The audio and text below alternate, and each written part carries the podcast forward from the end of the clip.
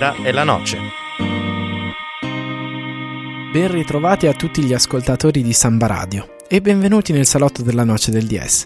Io sono il Purito e vi parlo direttamente dagli studi di Samba Radio in via della Malpensada in regia assaggio e sempre a disposizione abbiamo il nostro loco che sta scaldando i motori per questa quarta puntata di Tenere la Noce. Oggi abbiamo in serbo per voi un'altra storia interessante, un'altra storia di vita e vissuta, ma soprattutto un'altra bella storia di sport, come lo intendiamo noi. Partiamo come sempre da un anno, il 1938. In Italia il campionato di Serie A ha dell'adrenalinico all'ultima giornata si contendono il titolo 5 squadre, la Juventus, il Milan, il Bologna, il Genoa e l'Ambrosiana, vecchio retaggio della più conosciuta Inter. Proprio quest'ultima il 24 aprile espugna il San Nicola di Bari per due reti a zero e si laurea campione d'Italia per la quarta volta. In quegli anni i nerazzurri si coccolano il loro gioiello prediletto, Giuseppe Meazza, che con le sue 20 reti si guadagna il titolo di capocannoniere. Da lì in poi, tuttavia, sarà un lento declino per il fuoriclasse meneghino, per colpa di un infortunio passato alla storia come piede gelato. E mentre Radio Londra inizia le sue trasmissioni, retrocedono Atalanta e Fiorentina, già staccate da tutte le altre alla ventesima giornata. Si salvano invece la Lucchese e il Livorno Calcio.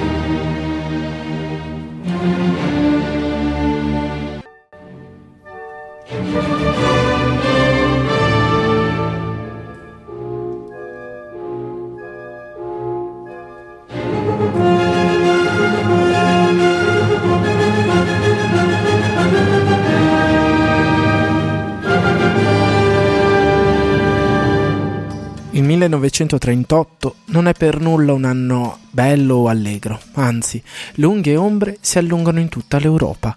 L'ascesa dell'impero nazista e di Adolf Hitler porteranno di lì a poco allo scoppio della seconda guerra mondiale.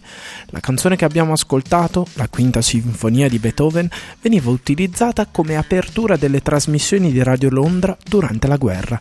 Sinfonia non scelta a caso dal governo londinese, in quanto le prime note, codificate secondo il codice Morse, significano la lettera V di Victory, uno dei motti di Winston Churchill, continuativamente ripetuto nelle menti degli inglesi e di lì a poco sostenuto anche dal celeberrimo motto Keep calm and carry on. Nel 1938 Mattias, il protagonista di questa puntata, ha 35 anni e sulle spalle una vita di passione e povertà. Nasce infatti nella Moravia austriaca da una famiglia di umili origini e all'età di tre anni si trasferisce a Vienna, dove il padre comincerà a lavorare in fabbrica.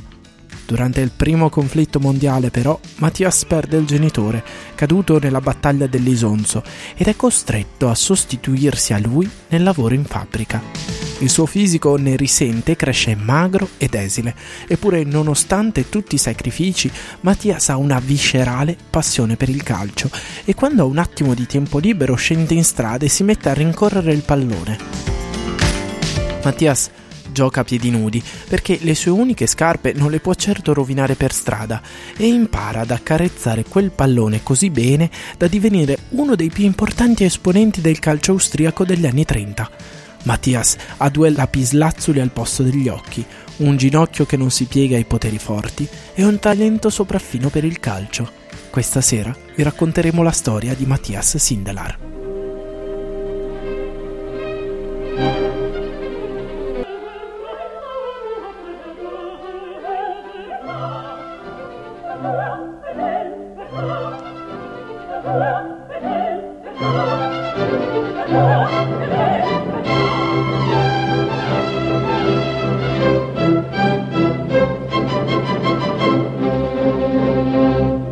Note di Mozart, il geniale compositore austriaco, porteranno nel Settecento, assieme alle idee di Haydn e di Beethoven, alla formazione della cosiddetta prima scuola di Vienna. Mozart e le sue sinfonie lasceranno un solco indelebile nella storia della musica, non solo austriaca, ma internazionale, dando lustro alla corte di Vienna, ma allo stesso tempo autodeterminandosi come primo compositore libero professionista. Le note che abbiamo ascoltato sono tratte dal primo atto del flauto magico di Mozart e ci accompagnano in un'Austria completamente differente da quella del compositore di Salisburgo.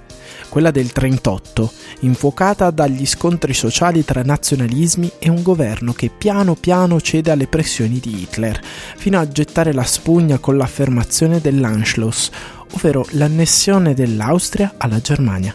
Il referendum popolare indetto da Hitler è una farsa e una propaganda spregiudicata del partito nazista. Anche in Austria qualcuno non voleva questa annessione, o almeno cercava di andare contro a suo modo ai dettami del volere del Führer. Causa dell'annessione il campionato austriaco viene di fatto relegato alla categoria dilettantistica e tutte le società sportive ebraiche sono considerate illegali. I vari tesserati licenziati, gli altri tesserati austriaci invece hanno il divieto di rivolgere loro la parola. Sindelar, che non le mandava di certo a dire, si rifiuta categoricamente di rispettare queste regole ed ecco come il Mozart del pallone si rivolge con parole appassionate al presidente dell'Austria-Vienna di quel periodo. Il nuovo presidente dell'Austria-Vienna ci ha proibito di salutarla, ma io vorrò sempre dirle buongiorno ogni volta che avrò la fortuna di incontrarla.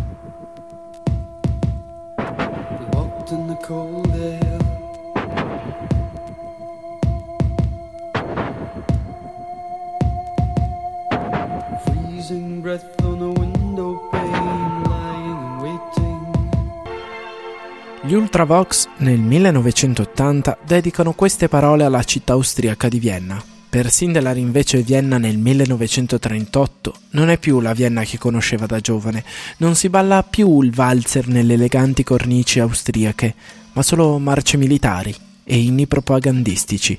La politica e la vita di quei giorni sembrano essere legati ad un futuro nefasto e mortifero, che porta via al magnifico giocatore austriaco pure la figura centrale della sua vita calcistica, Mr. Hugo Meisl, che per primo lo aveva chiamato il Mozart del pallone e da cui Mattias doveva tanto, tantissimo. Il 3 aprile del 1938 è una data spartiacque per la vita di Sindelar. Il prater di Vienna è gremito di gente, addirittura il Führer in persona assiste all'Anschlussspiel tra Austria e Germania. La partita della riunificazione è un'ulteriore farsa, disputata solamente per dimostrare la superiorità nazista. Tanto di lì a poco l'Ostmark avrebbe fatto parte della Grande Germania e i migliori calciatori della squadra delle meraviglie, così veniva chiamata la nazionale austriaca, sarebbero stati inseriti nella nazionale tedesca. La Gestapo, su richiesta di Sindelar, concede agli austriaci di scendere in campo con il nome di Austria e di indossare le vecchie divise bianco-rosse, a patto però che lui e compagni perdano la partita. Tuttavia, i gerarchi non hanno fatto i conti con l'austriaco dagli occhi di ghiaccio. Mattias gioca una delle sue migliori prestazioni, irride gli avversari sbagliando appositamente sotto porta i gol più facili e solo al settantesimo punisce la Germania con un gol da cineteca, festeggiando, non contento, sotto la tribuna delle massime autorità naziste. Quando poi Sesta sigla il 2-0, lo stadio esplode in urla di gioia e un coro di Osterreich, Osterreich rimbomba per tutto lo stadio. Alla fine della partita, Sindelar mette a segno un ulteriore gol che gli costerà caro. Si rifiuta di fare il saluto nazista e qualche mese dopo, alla convocazione del CT tedesco, risponde che il ginocchio destro non regge e non può partecipare ai mondiali del 38. La Germania, nonostante gli innesti austriaci e forse proprio per l'assenza di Sindelar, esce sconfitta al primo turno.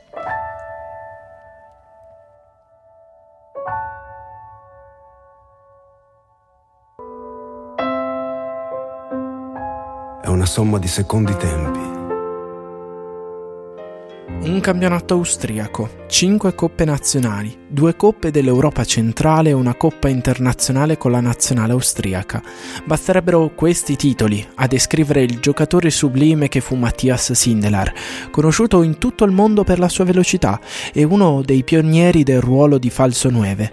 Sindelar viene ricordato anche con l'epiteto di carta velina, fragile nel fisico soprattutto per via di un ginocchio destro martoriato dagli infortuni. Der Papier Ein saettava tra le difese avversarie cercando opportunamente di evitare i contatti fisici.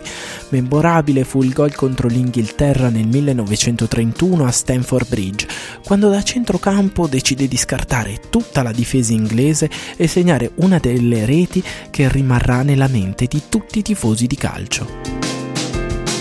Una breve carriera, finita troppo presto, come la sua vita. Gennaio del 1939, infatti, qualche tempo dopo il suo addio al calcio, Sindlar viene ritrovato morto nella sua abitazione di Vienna con la compagna ebrea Camilla Castagnola.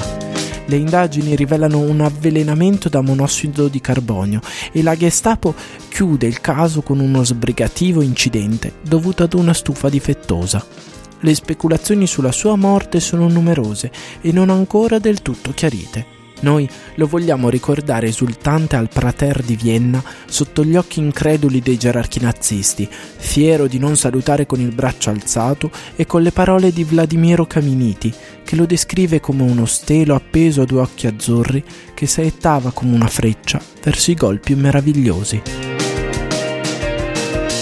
Con questo ultimo elogio a Sindelar ringrazio Loco in regia, vi invito a seguirci sulla pagina Facebook della Noce del DS e scaricare i podcast sul sito di sambaradio.it. Tenere la Noce vi dà appuntamento alla prossima puntata per raccontarvi nuove storie di persone illuminanti, di vite vissute, ma soprattutto di sport, come lo intendiamo noi.